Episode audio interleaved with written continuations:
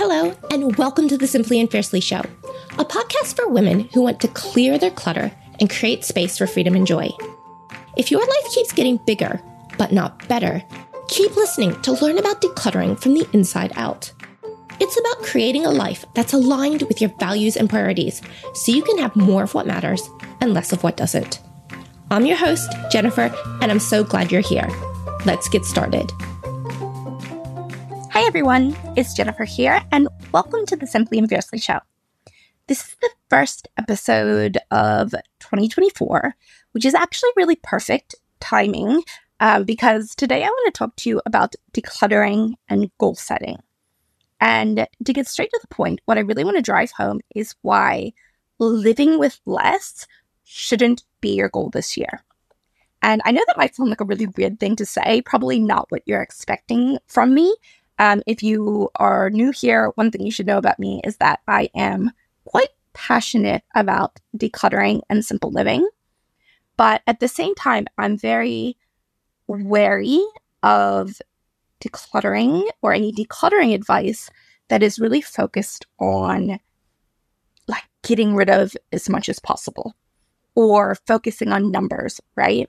You've probably heard of like different decluttering challenges or hacks or programs where it's like, oh, hey, this is 2024. Uh, let's try to declutter 2024 items, right? Or these like 30 day decluttering challenges. And to be clear, I think that these can be helpful in the short term. It's almost like a productivity hack, right? Having a set number or a set goal can be really helpful in terms of keeping you accountable and keeping you motivated. But we just have to make sure that big picture, or that we don't lose sight of the big picture, that your ultimate goal isn't, hey, can I declutter as much as possible? Because I just don't think that's what most people want. And I just want to break that down today, just really get into the nitty gritty why, you know, living with less shouldn't be the goal, what your goal should be instead. And also, I guess, about how you achieve that goal matters. From someone who has spent, you know, the past nearly 10 years, or maybe longer than 10 years, always get confused, but who has spent a lot of time, let's just say that, um, decluttering my own life and then writing and talking and teaching other people how to declutter and simplify. I really believe that the way you approach it matters, the way that you set your goals matter, um, in terms of not just like achieving your decluttering, quote unquote, in terms of how much you get rid of, but just the whole experience. What happens on the other end? What is your life going to be like once you get rid of all this stuff that you've been kind of obsessing over? So, um, that might sound a bit vague, but let's just dive in, and I'm hoping that it will all make sense as we go. I guess a good place to start is just with a little bit of my own experience. If you're new here, I have been living a quote unquote minimalist lifestyle for over a decade. And from the outside looking in, that has varied a lot over the years. So I think when I first started um, really simplifying, um, I ended up in a spot where my now husband and I were living in a studio apartment. It was about about 140 square feet, I think. It was furnished, so most of the stuff in the house um, we didn't own. We didn't even have a private kitchen and bathroom that was shared with our neighbors down the hall. So at that period, I guess one of the things I used to pride myself on was like, oh, look, everything we own fits into the back of our car. We had a little Toyota Echo hatchback at the time, right? Yeah. And I really thought that was something to be proud of back then I was reading a lot of blog posts about decluttering. Um, and there was this big thing at the time, this trend sort of in early to mid 2010s where people were publishing these posts with like, oh, look, I only own 240 items or however many. They were actually publishing lists of everything they own, which at the time I found interesting, but looking back, I'm like, what? like it's it's a bit ridiculous now. But anyway, that's kind of where I started my decluttering journey. No, wait minute, that's not accurate. I started out my decluttering journey struggling for a very long time. But once I kind of made progress, I guess that's where I started my minimalist journey. That's a lifestyle I lived for a while. Um, then I took things even a bit more extreme. I went on my honeymoon. So when I got married, because we had been living this really minimalist lifestyle for quite a few years, living well below our means, we were able to go on a seven month honeymoon. And so then we traveled around the world um, with carry on luggage only for about seven months. Now, if you contrast that to fast forward to today, I guess, I have two kids. They are three and six. um, we live in a two bedroom apartment. It's about 660 square feet. So, you know, probably small to a lot of people, but obviously a lot bigger than how I used to live. And what I now know when I reflect on all these sort of different stages of my minimalist journey, sure, from the outside it looks different, right? I was quote unquote, again, more minimalist at some stages. But really, I no longer believe that because deep down, minimalism to me is not how much stuff you own. Instead, it is about alignment. And this is something I could talk about for hours. Um, I won't, I'll save you that. But really, my belief is that minimalism is about looking at your lifestyle, right? What is your values, your priorities, but not just that, like your circumstances. Um, that can be things like your income level, your health, where you live, right? Uh, I live here in Australia, and there are people who live in the outback who are, you know, a half day, a day even from the shops. And obviously, they are going to need to keep things, you know, more things just in case than I do. I live in a very urban environment. It's like a five minute walk to the grocery store, right? I can live more minimalist because it's easy for me to get to the shops. People who have different living circumstances, and again, it's not just location, they may need to keep more stuff. So, minimalism for me is not about that number, it's not about what's in your home. What it's about is, to, again, defining for yourself how much is enough and then editing, I guess. Editing is probably the best word. Editing your life accordingly. Do the things you own, do the things you do, do the things you buy, do they reflect your values and priorities and this kind of enough point that you have set for yourself? Okay. As I said, in the short term, you can use numbers to motivate you. They can be really great as a productivity tool, as long as you don't lose sight of this big picture. And I'll share a few reasons again, I guess really just driving home why this is important. First and foremost, I think that when you focus on like trying to have as little as possible, or you know, trying to be super minimalist or whatever, um, whatever floats your boat. I guess one of the problems is that it can lead to pressure and comparisons, which is, in my opinion, one of the reasons why we have so much clutter in the first place. So, for example, I've worked with clients and definitely felt this way um, myself early on, where your ideal, like what you think that you want to achieve, is the minimalist aesthetic. Like you've seen magazine photos or on Pinterest or Instagram, right? You see these gorgeous, clutter free homes that are very beautiful. But if we step back and remember that those are styled photos, right? Or at least in most cases, for most people, if you live in your home, it is not going to look like that. And if you are singularly focused on trying to achieve something that um, is potentially completely unattainable, because as I said, it's like a styled photo, or even if it's not unattainable to everyone, it might just might not be right for you, right? I have two kids. What matters to me more than having a perfect minimalist home is having a space where we can enjoy our time as a family, right? And if I'm too focused on some kind of number number or some kind of like arbitrary goal, I'm going to miss out on what really matters. It kind of reminds me of like when people set weight loss goals, right? And I apologize for those who've listened to some of the recent episodes. I do talk about like health and weight loss a lot. Um, kind of as an analogy for decluttering. And I just want to just get it out there that I'm sort of anti diet culture. Definitely don't feel like people, you know, need to be a certain weight or whatever. Um, but it's often such a beautiful analogy for the mistakes that people make with the decluttering, right? How many times have you sort of heard about people setting these weight loss goals that are so arbitrary, right? They're not even what is necessarily healthy for them or what's right for them because of their body shape, their age, maybe their medications, right? Like there's a million reasons why um, I, for example, am not going to be 115 pounds, right?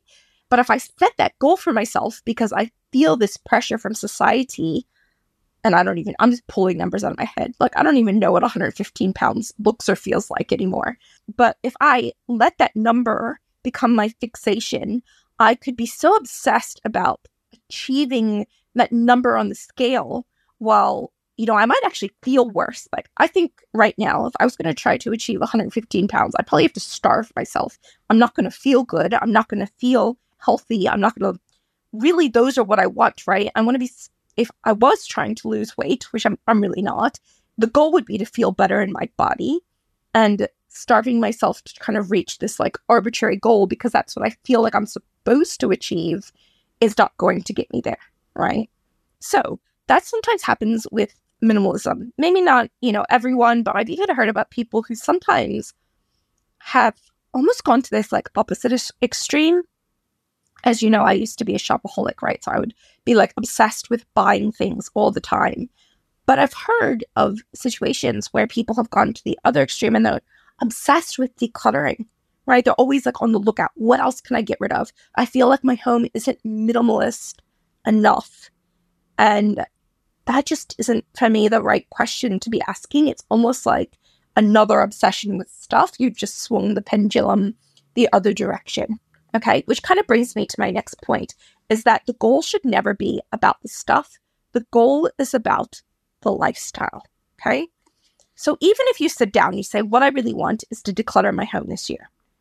That might be the words coming out of your mouth. That might be how you think you're going to achieve your goal but it's probably not what you really want. What you want is the lifestyle that you think decluttering is going to achieve. So you think that by decluttering, you might have less stress. Um, you might think that by decluttering, you're going to have more time, right? And that might be true. In fact, it's often true, but it is not the goal in and of itself, right? De- or having less stuff is not the goal in and of itself. So, for example, when I think about why I declutter, right? What my ultimate goal really is. I have this vision. I want to have slower mornings, right? I don't want to be feeling pressured and rushed in the morning. I don't want to be spending every free moment of my time cleaning, right? I want to have more of my disposal income for travel. I'm really passionate about travel. Um, I also really like one of my favorite forms of self care is massages. I'm a very physical, touchy, feely person, right? And like getting a massage is just one of the most glorious things. I love having that in my life. I want to have space to do creative work, right? I'm very passionate about creating content, writing. Um, I write a blog, as some of you may know, but I also write really bad fiction as a hobby, which I'm never going to share with you all. But I do it just because, you know, it's something that makes me happy. I want to feel good in my home. I want to feel, you know, good in my body, right? All of this is my vision for my life. That is what all my goals should be working me towards. And decluttering is a tool that can help me get there. But decluttering or living with as little as possible is not the goal in and of itself. And a really good example of that, or a really good way of conceptualizing that, is to imagine that overnight some kind of magical decluttering fairy came into your home, right? And poof, all the clutter, all the excess stuff that you've been wanting to get rid of just disappears overnight. And it sounds like a dream, but the hard truth is that unless you, you know, um, some kind of rare situation where literally all of your clutter was, let's say, inherited overnight, which happens to some people, but not most, right? In most situations, your clutter is something that you have accumulated over the years, right? And there are reasons for that. We have to get to the roots of your clutter. What are the habits? What are the thoughts? What are the beliefs? What was it that led you to have clutter in the first place? Right? And if you don't understand that and you don't stop that, getting rid of all your stuff overnight is not going to change things. Everything's going to come back to where it was. It kind of reminds me of those stories. You always hear these stories about people who like win the lottery and a couple years later they lose it all and they're bankrupt right there you really have to if if you're going to win that kind of money you have to really work on your relationship with money And if you are going to declutter, you have to work on your relationship with clutter as well. You have to get to the roots so that you can break the cycle. Okay. So that is another reason why, again, it's, it's sometimes less about what you get rid of and more about what you learn along the way, right? It's like, again, and I apologize, those who have been listening to the podcast for a long time no, I love analogies. I'm like addicted to analogies. And um, so in this situation, it reminds me of that whole like teach a man to fish, right? It's like if you learn how to really understand your clutter, if you can get to the roots of it, if something happens, if you get sick and your house fills up with stuff again because, you know, you've gone through a hard time, maybe you get depressed, like whatever it is, and you end up with clutter again, if you've done the work to really understand the roots of your clutter, you can you can declutter again. Okay? So, what is it? What is the stuff that you're learning? Um, let's break this down even further. One of my favorite things about decluttering is that it teaches you the skill of intentional living. Okay. This was probably one of my first big aha moments about decluttering. In fact, if you go back to like the early days of my blog, I probably wouldn't recommend it because there's a lot of bad writing um, back in 2015. But if you went back there, this is something I talk about a lot a way that decluttering can be a tool for values led living. And this is what I experienced in my life. When you're decluttering, it requires a lot of repetition, right? You are going through piles and piles of stuff. And every time you pick something up, you've got to ask yourself, right? Or you can ask yourself, how does this item help me live the life that I want most? Right? We've got this vision. You've got this vision of this kind of lifestyle that you want. And you can ask yourself, is this helping me achieve that? Is it bringing me closer to that life? Or is it holding me back? Is it taking me further or in the opposite direction? Right? So you do that. And you do that with one item, and then you do it with 10 items, and then you do it at 100, and you do it over and over and over. And what I found is that it's almost like muscle memory. You're teaching your brain to think in new ways so that when you're thinking about making a purchase, right? you start thinking, hmm, is this purchase going to help me? Is it going to take me closer to the life I want? Right? And then it goes even further. You start to think about the way that you spend your time um, when you take on new commitments or when you agree to go to an event or something. Even relationships, right? You just start to think more intentionally about everything that comes into your life. And, you know, no one's perfect. I'm not saying that we turn into robots, but it becomes a habit. And we just start to pause a little bit more and think, why do I do this? Right? Is this right for me? Is this not right for me? And that is a skill that you learn from decluttering. Also, and this is something that um, I talk about a lot now because it's kind of a newer realization for me. It took me a long time to truly understand the value of decluttering from this other perspective, which is about self awareness. I genuinely believe a lot of our clutter stems from the fact that there's so much pressure. There's these expectations about who we think we should be, right? How we think we're supposed to behave, what we think we're supposed to own. This big, giant pressure from society that's just like sitting on our shoulders. And a lot of decluttering is chipping that away, right? Um, personally, my own story is that I was a shopaholic primarily for like clothes, shoes, handbags, that kind of stuff. Right. And I can see now that I kept things because it was like literally like putting on a costume. Right. I didn't like who I was. I wasn't comfortable in my skin. There was so much about myself that I just hadn't made peace with.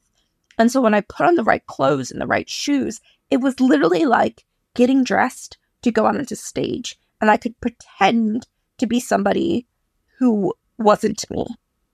And as I decluttered, you know, it was kind of like the chicken and the egg situation. Everything I got rid of helped me affirm who I was and what I believed in, right? It was like this constant cycle, right? Of saying, this is what I believe, and then acting on it, right? And that process really, I think now um, I'm 42, and as I kind of step into you know, with every year that passes, I think that's actually more valuable. That's probably one of the most valuable that I got out of decluttering was just changing those beliefs in fact, I just finished writing a blog post. I think it'll be published. Maybe it'll be published by the time this episode um, goes on air. But anyway, one thing I say is that, like, I used to think that a successful woman had to dress a certain way. Now I've changed that belief to a successful woman wears what they want and then I'll think about what other people think, right?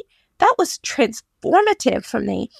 And it just completely changed my confidence, how I feel about myself. Like I love myself more than I ever have, even though I'm approaching middle age and things are sagging and, you know, hair is graying, right?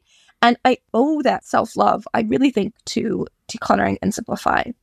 I guess what I would really drive home is that the process of how you declutter really matters and that your goal shouldn't necessarily be to own as little as possible, but maybe you should, your goal should be to really open yourself up to self discovery, to really understanding yourself, to approaching your clutter with curiosity and compassion, to using decluttering as a tool to create this lifestyle that you really want. Okay. So yeah, the numbers, the figures, the, you know, checklist, decluttering checklist or the charts, right? They're beautiful ways to help keep you accountable, but that is not a goal in and of itself. Okay. So hopefully this inspires you to think about your decluttering a little bit different this year. And if this is something that you'd like a little bit of help with, um, because I know that like conceptually this might be really exciting, really beautiful, but you know, the how can be a bit daunting. I just wanted to let you know that I am teaching a free decluttering workshop on the, I want to say the 14th. Yes, it's going to be Sunday, the 14th of January at 7 p.m. New York time. It is free for anyone who wants to attend, but you do need to register. So I will put the link in the show notes, um, or you can go to simplyfiercely.com slash goodbye. Um, and the reason it's goodbye is because the very clever name for this workshop is Hello 2024 Goodbye Clutter. so yeah, hopefully you find that a bit inspirational. Again, you can go to simplyfiercely.com slash goodbye or the link in the show notes. If you can attend live, that's great. I find that attending live events always gets me a bit more excited and a bit more motivated. Plus, there's going to be time at the end of the workshop to ask any questions that you have. Um, but if you can't attend live, still register. I will send you out a replay after the event. As I said, we're really going to be diving into three decluttering mistakes that a lot of people make.